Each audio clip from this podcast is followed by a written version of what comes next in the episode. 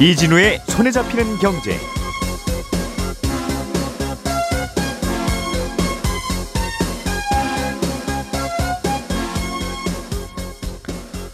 안녕하십니까, 이진우입니다. 실손보험은 아시다시피 병원비를 보장해주는 보험인데요, 모든 병원비를 다 보장해주는 건 아니지요. 병원에서 받은 치료라도 예를 들어서 미용 관련 시술은 또 제외되고요. 또 한 가지, 이게 의료행위인지 아닌지 참 모호한 임의 비급여 치료도 법정까지 가는 논란이 이어지고 있습니다. 뭐가 문제라서 소송까지 가게 되는 건지 오늘은 이 얘기 좀 짚어보겠고요.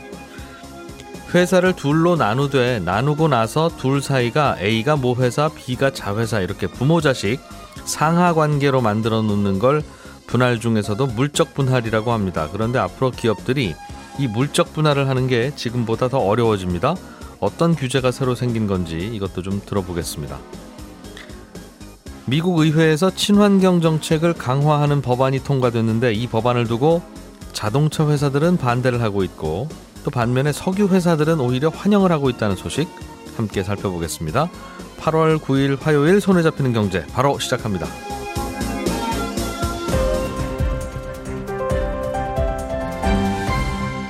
이진우의 손에 잡히는 경제. 네, 오늘도 경제 뉴스 재미있게 정리해 보겠습니다. 박세훈 작가, 김현우 소장, 한국경제신문 나수지 기자 나와 계십니다. 어서 오십시오. 안녕하세요. 예, 목소리가 어디 살짝 한 분 비어 있는 것 같죠? 네, 열심히 오고 계십니다. 박 작가님, 네. 미국 얘기부터 먼저 살짝 들어보죠. 알겠습니다. 어제 미국 상원에서 통과된 법안이 이슈라던데, 네. 어떤 내용이에요, 일단? 일단은 국회에서 법안 통과되는 건 사실 자연스러운 일입니다. 국회의원들이 그거 하라고 우리가 뽑아놓은 거니까요. 예. 근데 사람들이 왜 관심을 갖느냐? 법안 통과로 정부가 사용할 수 있게 된 돈이 무려 560조 원. 굉장히 많죠. 560조 원에 대해서 그렇습니다. 예. 그럼 이 많은 돈을 어디서 충당을 하느냐? 증세로 충당을 하는데, 네. 다만 보편 증세가 아니라 부자 증세입니다.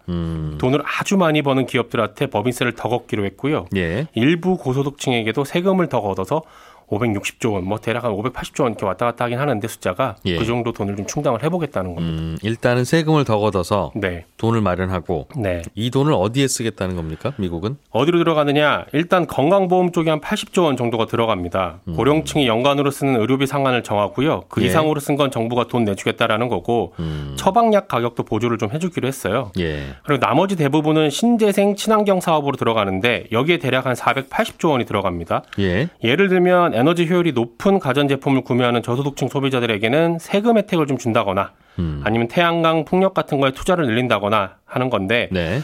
전기차를 사면 대략 1,000만 원 정도의 세액 공제를 해주는 법안도 여기에 들어가 있어요. 근데 이 전기차 혜택 관련해서 눈여겨봐야 할 점은 뭐냐면, 법안이 통과되고 나서 전기차 만드는 회사들이 단체로 이 법안 이대로는 안 된다, 하원 통과시키기 전에 법안 문구를 어떻게든 좀 손봐야 된다 라면서 아주 강하게 의사표시를 했다라는 점이 좀 눈여겨볼 점입니다. 전기차 사면 혜택 주겠다는 내용이라면서요? 네. 근데 전기차 회사들은 왜 반대를 합니까? 통과된 법안을 자세히 뜯어보면, 네. 전기차 만드는 회사들 입장에서 깜짝 놀랄 내용이 들어가 있는데, 미국 정부가 세제 혜택을 주겠다라는 건요, 모든 전기차가 아니라 오로지 미국에 있는 공장에서 완성되고 출고된 전기차만 해당합니다.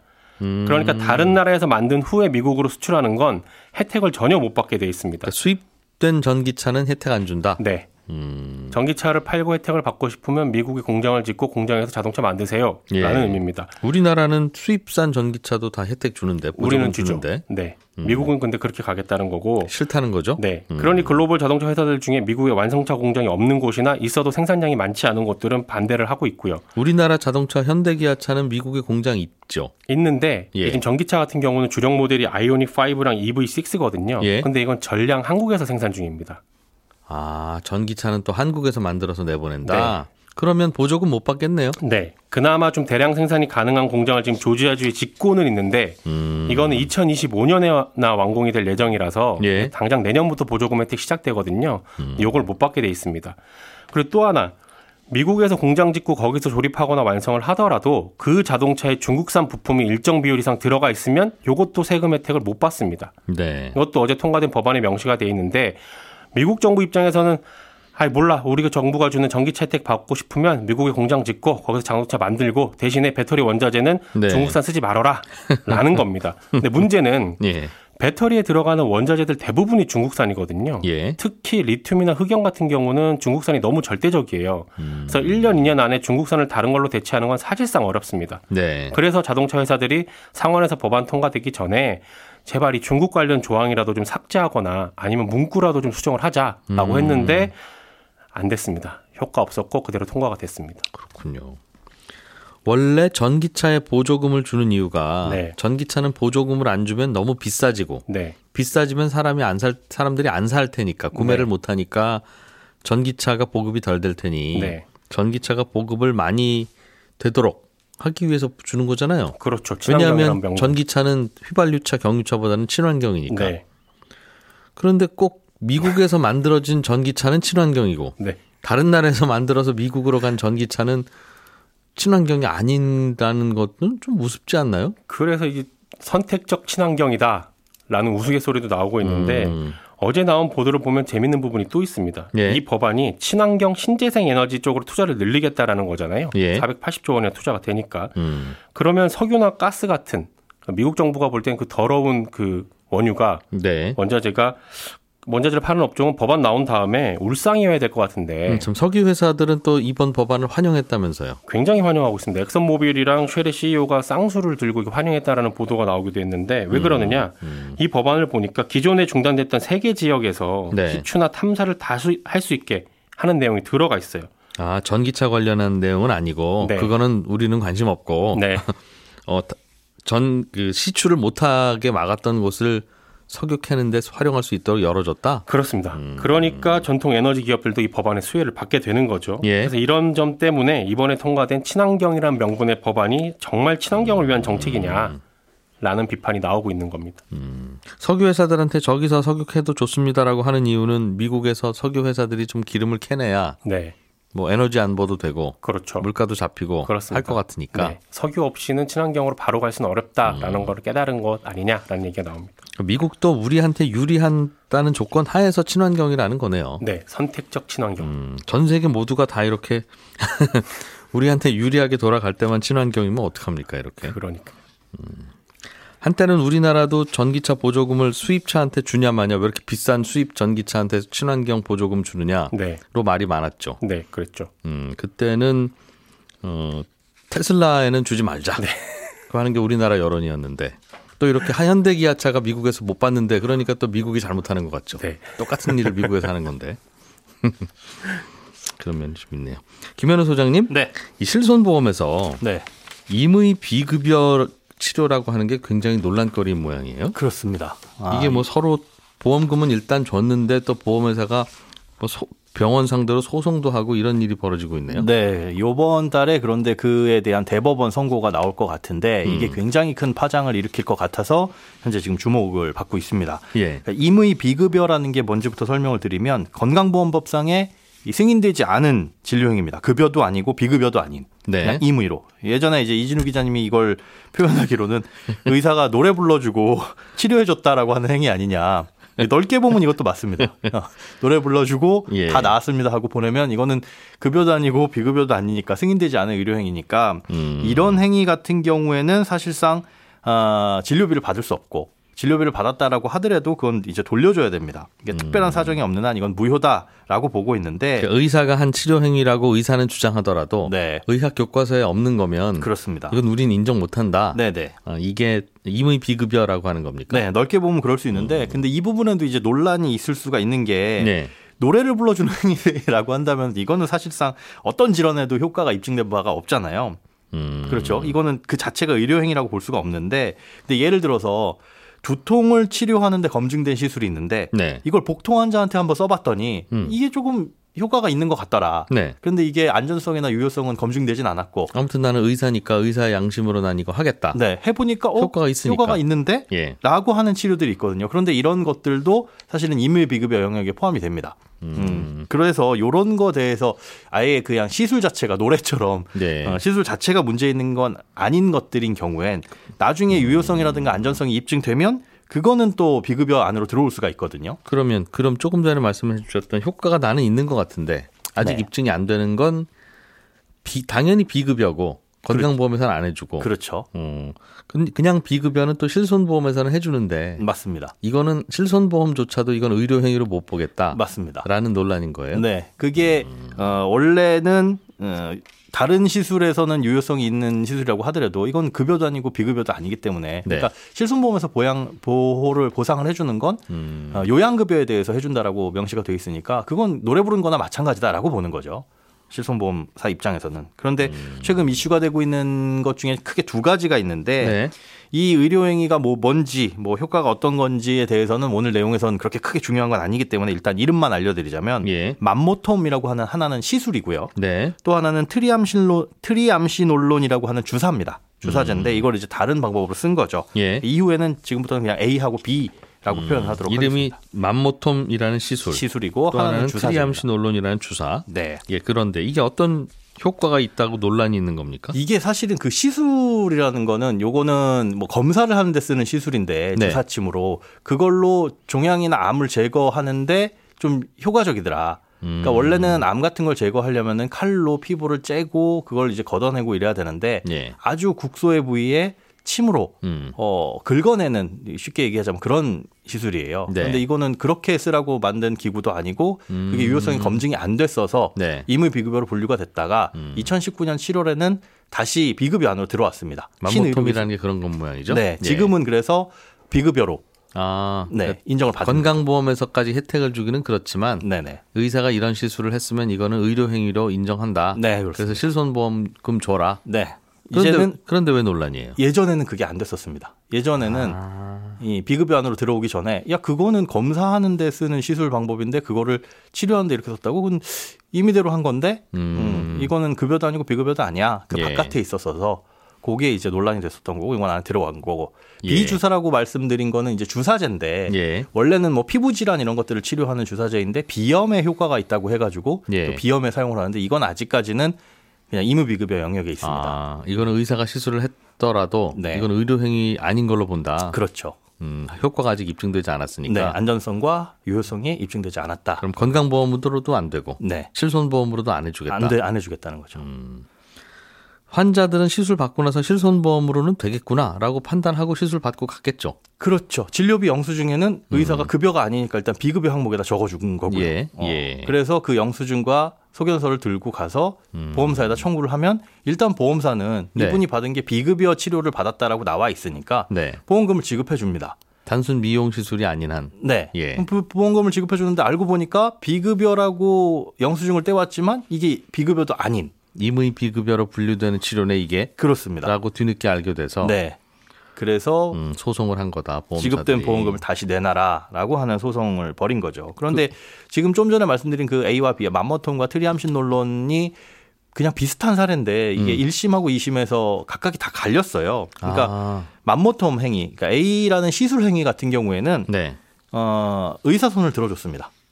바늘로 그 원래 검사만 하는 건데 이걸로 들어간 김에 치료하는 것도 치료다. 네. 예. 의사 손 들어주고 1, 2심 모두 다 보험사가 졌습니다. 그래서 요거에 대해서 이제 보험사는 억울한 게 2019년 7월 이전에는 임의비급여 아니었냐. 네. 이거는 우리한테 다시 돌려주도록 해라라고 했지만 그것마저도 안 됐거든요. 그래서 이제 대법원까지 간 사례인데 네. 그 주사제 같은 경우에는 1, 2심 모두 보험사가 이겼습니다. 그러니까 이 임의비급여라는 것 자체에 놓고도 이렇게 사안이 갈리다 보니까 지금 대법원에서도 굉장히 이게 핫한 이슈인데. 그럼 이게 의료행위인지 아닌지. 네. 를 법원이 판단하고 있군요, 지금. 사실상 그렇다기보다 이게 의료 행위를 판단한다기보다 그 유효성을 조금 두고 보는 것 같아요. 이게 대법원 판례도 있었습니다. 이걸 의료 행위로 볼 것이냐, 예. 비급여 진료를. 임의비급여 진료 행위 자체에서는 원칙적으로 무효로 보는 게 맞지만 예외적으로 의학적으로 안전성과 유효성을 갖추고는 있는데 그게 급여, 비급여 목록이 의학의 진보를 따라오지 못한 상황에서 이걸 요양급여와 비급여 목록을 편입시키기 위한 그 과정에서 긴급한 필요가 있다고 생각이 되고 환자의 충분한 동의가 있는 경우에는 네. 예외적으로 임의비급여 행위도 진료행위에 넣겠다. 이런 판례가 있거든요. 근데 맘모톰은 여기에 해당이 된다라는 거죠. 교과서에 없는 거라도 네. 누가 봐도 이건 치료행위에 속하네라고 하면 네. 보험사가 그냥 줘라. 맞습니다. 라는 거고. 예. 그래서 그 이제 제도가 기술을 따라오지 못했다라고 보는 거죠. 예. 그런 거에 대해서는 이제 A를 그렇게 판단했는데 B 주사에 대해서는 그렇지 못한 거고요. 그래서 지금 보험사와 병원이 소송 중입니다. 그것도 좀 이상하네요. 일단은 예. 보험사는 소비자한테 보험금을 줬을 거 아니겠어요? 그렇습니다. 그럼 소비자 보고 이거 저희가 잘못 준 거고 네. 이거 의료행위 아니라고 법원이 판결을 했으니까 예. 저희가 드린 보험금 주세요. 라고 소비자를 대상으로 소송을 했어야 될 것 같은데. 원래는 그게 맞습니다. 그래서 지금 대법원에서 다루고 있는 것 중에 또 하나가 이제 채권자 대위 소송에 대해서라는 건데요. 이 채권자 대위 소송이 뭐냐면 네. 제가 박 작가님한테 돈을 빌려줬어요. 예. 그런데 돈이 없다고 합니다. 근데 알고 보니까 박 작가님이 이 기자님한테 빌려준 돈이 있어요. 네. 그럼 저는 이제 박 작가의 동의를 얻어가지고 이 기자님한테 가서 박 작가님한테 빌린 돈이 있으니까 빌려준 돈이 있으니까 그 돈 저한테 주시면 됩니다. 이게 이제 채권자 대위라고 보시면 되거든요. 제 입장에서는 말도 안 되는 얘기군요. 박 작가한테 줄 돈인데 그냥 저한테 주면 되죠. 사실 뭐 계좌이체 건너 하느니. 근데 예. 이거를 인정받기 위해서는 네. 박 작가가 돈이 없어야 되고 그냥 무자력을 입증을 해야 됩니다. 제가. 예. 이분이 돈이 아예 없으니까 어차피 줘봐야 저한테 올 거고 그 돈 저한테 주면 됩니다. 보험사는 이런 논리로 갔는데 네. 의사 입장에서는 이제 반대쪽 입장에서 병원 입장에서는 왜 우리한테 소송을 하냐. 예. 당신들이 보험금 잘못 줘놓고. 그렇죠. 네. 이건 무자력 중간에 환자들의 무자력이 입증되지 않았다라고 하는 걸로 1, 2심이 또 갈렸습니다. 이걸로 치열하게 놓고 있는데 만약에 이걸 가지고 대법원이 보험사 편을 들어준다면 사실상 보험사는 굉장히 편안하게 병원을 상대로만 소송을 거는 거고요. 네. 만약에 병원 측의 손을 들어준다면 소송이 굉장히 복잡해지겠네요. 복잡해집니다. 모든 개인들한테 다 다시 돌려달라고 해야 되니까. 거기에 곱하기 2가 되는 거죠. 그러면 예를 들면 병원이 네. 져서 네. 병원이 보험금을 물어주고 나면 네. 돈은 소비자한테 갔잖아요. 그렇습니다. 그런데 돈을 병원이 일단 물어주면 병원이 다시 그럼 환자 소비자한테 아니죠. 그거는 이제 임의비급여이기 때문에 네. 받아서는 안 되는 진료비라고 판단을 하고 못 받게 될 텐데 그렇게 된다면 이제 아까 A 시술, 맘모톰 시술에 대해서는 또 갈릴 수가 있습니다. 이건 지금 비급여인데 알겠습니다. 이런 복잡한 문제들이 이 두 가지뿐만 아니라 다른 것에도 있어서 꽤 의미 있고 복잡한 문제긴 하나 네. 이런 아침에들을 복잡한 얘기는 과연 그게 맞는가 하는 생각은 드네요. 죄송합니다. 아닙니다. 예, 충분히 의료기술이 계속 발전하면서 네. 또는 뭐 실손보험 시장이 자꾸 커지고 실손보험 가입자들이 많아지니까 의료계에서 또 자꾸 이런 거 만들어내는 수도 있겠죠. 예. 둘 다 겹쳐있는. 알겠습니다. 나수지 기자님 네. 기업을 물적분할로 쪼갠 다음에 그러니까 회사가 원래는 하나 있었는데 하나를 아래 위로 잘라서 네. 모회사 자회사로 자른 후에 모회사는 원래 상장회사였고 자회사도 또 상장시키는 네. 그런 경우에 주주들이 손해를 많이 본다 이런 논란이 좀 있었는데. 네, 그렇죠. 모회사 주주들은 자회사 기업 가치를 우리가 지분을 가지고 있어도 인정을 네. 못 받으니까 우리는 손해다. 그래서 작년에 이런 일들이 꽤 많았기 때문에 이게 문제가 됐었는데 네. 네, 요번에 이거를 좀 어렵게 만드는 그래서 기업들이 물적 분할하는 것 자체를 좀 어렵게 만들기도 하고 물적 분할한 다음에 자회사 상장하는 것도 좀 어렵게 만드는 규제가 생겼어요? 네, 나왔습니다. 그래서 지난해에 LG화학이 원래는 주가가 잘 올랐던 게 배터리 사업부가 앞으로 미래 전망이 좋다고 생각해서 많이 그렇죠. 올랐는데 그 배터리 사업부를 물적 분할로 떼어내서 또 상장시키니까 네. 우리는 뭐냐 그럼 껍데기만 남은 우리는 네, 그렇습니다. 이런 것 때문에 LG화학 주주들이 화가 많이 났었죠. 네, 그렇습니다. 그러니까 그런 일들 LG에너지솔루션이 또 상장을 굉장히 흥행했잖아요. 네. 그래서 그런 일들이 있으면서 좀 더 모회사 주주들의 주주 가치를 좀 더 보호할 수 있는 그런 방안들을 고민을 하다가 이번에 조금 더 구체적으로 나온 건데요. 네. 한 크게 두 가지 정도 제도가 나왔더라고요. 첫 번째는 이 자회사가 물적 분할한 자회사가 상장하려고 할 때 예. 이 상장을 심사하는 거래소가 좀 깐깐하게 봐라라는 겁니다. 그러니까 이를테면 자회사를 물적 분할하고 예. 5년 안에 자회사를 상장하는 경우라면 그러니까 상장하려는 의도가 있었다고 보는 거죠. 5년 안이라는 건. 네. 그러면 자회사를 그 물적 분할할 때부터 저희는 이거 상장시키려고 물적 분할했습니다라고 밝혔는지 이것도 또 한번 들여다보고 네. 또 소액 주주들 의견을 듣는 절차를 회사가 마련했는지 이런 것들을 좀 거래소가 살펴서 네. 회사가 너무 기존 주주들을 보호하지 않은 것 같다. 좀 노력을 충분히 안 한 것 같다라고 생각하면 자회사 상장 심사를 통과시키지 말라는 거예요. 네. 근데 이거는 딱 잘라서 정해진 기준이 있는 게 아니라 약간 거래소의 주관이 개입될 여지가 많아서 네. 실제 그 시기에 따라서 혹은 사건의 그 개별 기업에 따라서 여론에 따라서 달라진다는 거네요. 그렇죠? 그럴 수도 있습니다. 작년처럼 이렇게 많은 분들이 막 반대하고 신문에도 많이 나고 하면 LG 에너지 솔루션은 상장 안 되는 거고 상장 심사장에서 네. 또 조용히 넘어가면 그냥 되는 걸 수도 있다. 네, 그래서 그런 점 때문에 약간의 논란에 실제 제도가 시행되면 약간의 논란의 여지가 있을 수 있겠다라는 생각이 드는 부분이고요. 근데 이런 거는 LG 에너지 솔루션이 나스닥에 상장해 버렸으면 못 막는 거죠? 그렇죠. 나스닥의 상장 심사를 우리나라 법이 해라 마라 어떻게 해라 할 수 있는 게 아니니까. 그렇습니다. 네, 그래서 두 번째 방법은 아예 물적분할 할 때부터요. 네. 물적분할을 반대하는 주주들한테 나는 물적분할 회사의 결정에 반대하니까 반대하는 내 주식을 회사가 사가세요라고 요구할 수 있는 주식매수 청구권을 주는 겁니다. 이건 자본시장법 시행령만 개정하면 되는 사항인데 지금까지는 이런 게 없었나 봐요?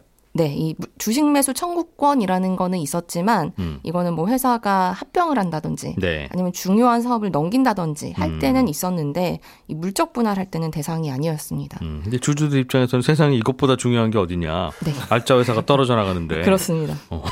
당연히 주식매수 청구권 줘야지. 네. 예, 라는 여론에 따라서 그래 드리겠습니다 했다는 거죠 이제? 네, 그렇게 됩니다. 근데 이렇게 주식매수 청구권이라는 게 물적 분할에 생기면 기업들이 물적 분할을 할 때 큰 돈이 들어갈 수도 있게 됩니다. 그렇겠죠. 반대하는 주주들 주식을 돈으로 다 사줘야 되니까. 네, 다 사줘야 되니까요. 그리고 기존 주주가 아니더라도 주식 매수 청구권보다 지금 주가가 떨어져 있네? 네. 그러면 시장에서 주식을 사서 다음 달에 더 비싸게 회사한테 사달라고 해야겠다. 뭐 이런 식으로 새로운 주주들이 유입돼서 이거를 회사한테 사달라고 하는 이런 일들이 있어서 네. 만약에 예상보다 회사가 많은 돈을 써야 되면 물적 분할 자체를 포기할 수 있게 되고요.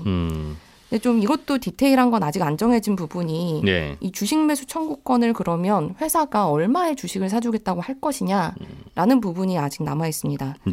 그러니까 법상으로는 지금 주식 매수 청구권 가격은 일단 회사랑 주주가 협의해서 결정을 하고 네. 안 되면 그 결정 직전 60일 동안 주가를 살펴서 가격을 정해라. 네. 그러니까 결국은 최근 주가가 주식 매수 청구권 가격에 반영될 수밖에 없는 구조인데요. 근데 이렇게 하면 일각에서는 가격을 정하는 것도 이거는 좀 소액주주 보호하기엔 미흡한 것 같다. 그렇게요? 물적 분할하기 예. 한 60일 전부터 회사에서 막 악재 발표하고 그렇습니다. 대표이사님 뒷목 잡고 쓰러지고 막 이러면 그럴 수 있습니다. 그리고 주가를 일부러 떨어뜨릴 수 있으니까. 예, 주가가 안 좋을 때 또 물적 분할을 발표하면 또 그것도 그렇게 될 수도 있는 거고요. 그래서 예. 이런저런 정책 논의에도 불구하고 어쨌든 또 물적 분할을 틀어 막아도 회사 입장에서는 물적 분할과 비슷한 예를 들어서 회사를 만들어 놓고 거기다가 사업을 넘긴다든지 예. 뭐 이런 방식을 얼마든지 개발해낼 수 있는 부분이 있어서 좀 뻔한 말이지만 우리 소액 투자자들이 좀 계속 권리를 주장하고 애초부터 그럼 자회사를 세워놓고 네. 키우면 되는 거 아니냐. 물적 분할 안 하고 그렇더라도 네. 모 회사 주가에는 저 똘똘한 자회사가 있으니까 저 주식 사야 되겠구나 라고 해서 사다가 그 자회사도 또 상장시켜버리면 똑같은 상황이 그쵸. 되는 거잖아요. 그렇습니다. 지금은 원래는 한 회사였는데 왜 아래 위로 떼어서 또 상장합니까? 한데 이걸 못하게 막으면 애초부터 그럼 같은 회사는 아니고 100% 자회사로 만들어 놨다가 그렇죠. 열심히 키우다가 이번에 이제 작년 같은 경우에 LG화학 같은 경우에는 배터리 사업부가 회사 안에 있었는데 그러지 말고 이걸 못하게 한다면 LG화학의 자회사로 배터리 사업부를 신생 회사로 먼저 예전에 몇 년 전부터 만들어 놓고 그렇죠. 똑같이 키우다가 상장시키면 그거는 못 막는 거잖아요. 그렇습니다. 그러니까 물적 분할이라는 이야기만 안 들어갔다 뿐이지 똑같은 효과니까. 예, 다른 방법은 얼마든지 많습니다.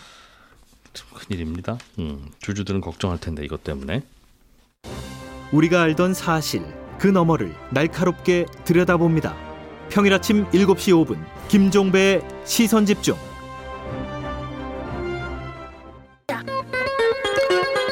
예, 저는 11시 5분에 손경제 플러스에서 또 한번 인사드리겠습니다. 이진우였습니다. 고맙습니다.